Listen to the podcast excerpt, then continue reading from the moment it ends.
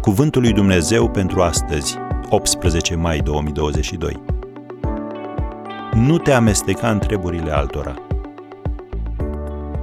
Unii dintre voi trăiesc în neorânduială, nu lucrează nimic și se țin de nimicuri. 2 Tesaloniceni 3, versetul 11. Răsfoiește orice ziar sau revistă de scandal, uite-te la orice talk show de la televizor și vei vedea că a te amesteca în treburile altora a devenit o afacere de miliarde. Însă aceasta nu este o activitate în care ar trebui să fie implicat un urmaș al lui Hristos.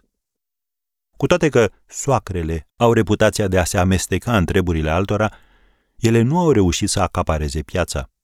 Bărbații, rudele, colegii de muncă și prietenii bine intenționați au și ei tendința de a se amesteca. Spre deosebire de bârfitori, băgăcioșilor le place să scoată informații personale direct de la sursă. Cum des poți permite o mașină atât de scumpă? De la ce firmă este haina pe care o porți? Cât ai plătit pentru casa asta? Cât timp îți permis să stai fără serviciu? De multe ori astfel de întrebări nu au alt scop decât acela de a satisface o minte superficială. Da, unii oameni doresc în mod autentic să ajute sau chiar se roagă pentru situația ta, dar nu și băgăcioșii.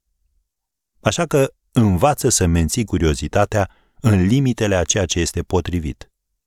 Înțeleptul Solomon a spus în Proverbele 26, versetul 17, un trecător care se amestecă într-o ceartă care nu-l privește este ca unul care apucă un câine de urechi. Am încheiat citatul. Urechile sunt printre cele mai sensibile părți ale corpului unui câine. Și dacă tragi de ele, câinele s-ar putea să te muște. Tot astfel, când îți bagi nasul unde nu-ți fierbe oala, s-ar putea să te frigi. Dumnezeu clasifică drept păcat obiceiul de a te amesteca în treburile altuia. Pe același palier cu uciderea și hoția. Scrie în 1 Petru 4, versetul 15, Nimeni din voi să nu sufere ca ucigaș sau ca hoț sau ca făcător de rele sau ca unul care se amestecă în treburile altuia. Am încheiat citatul.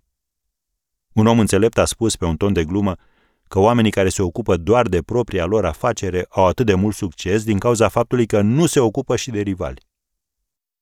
Așadar, nu te amesteca în treburile altora.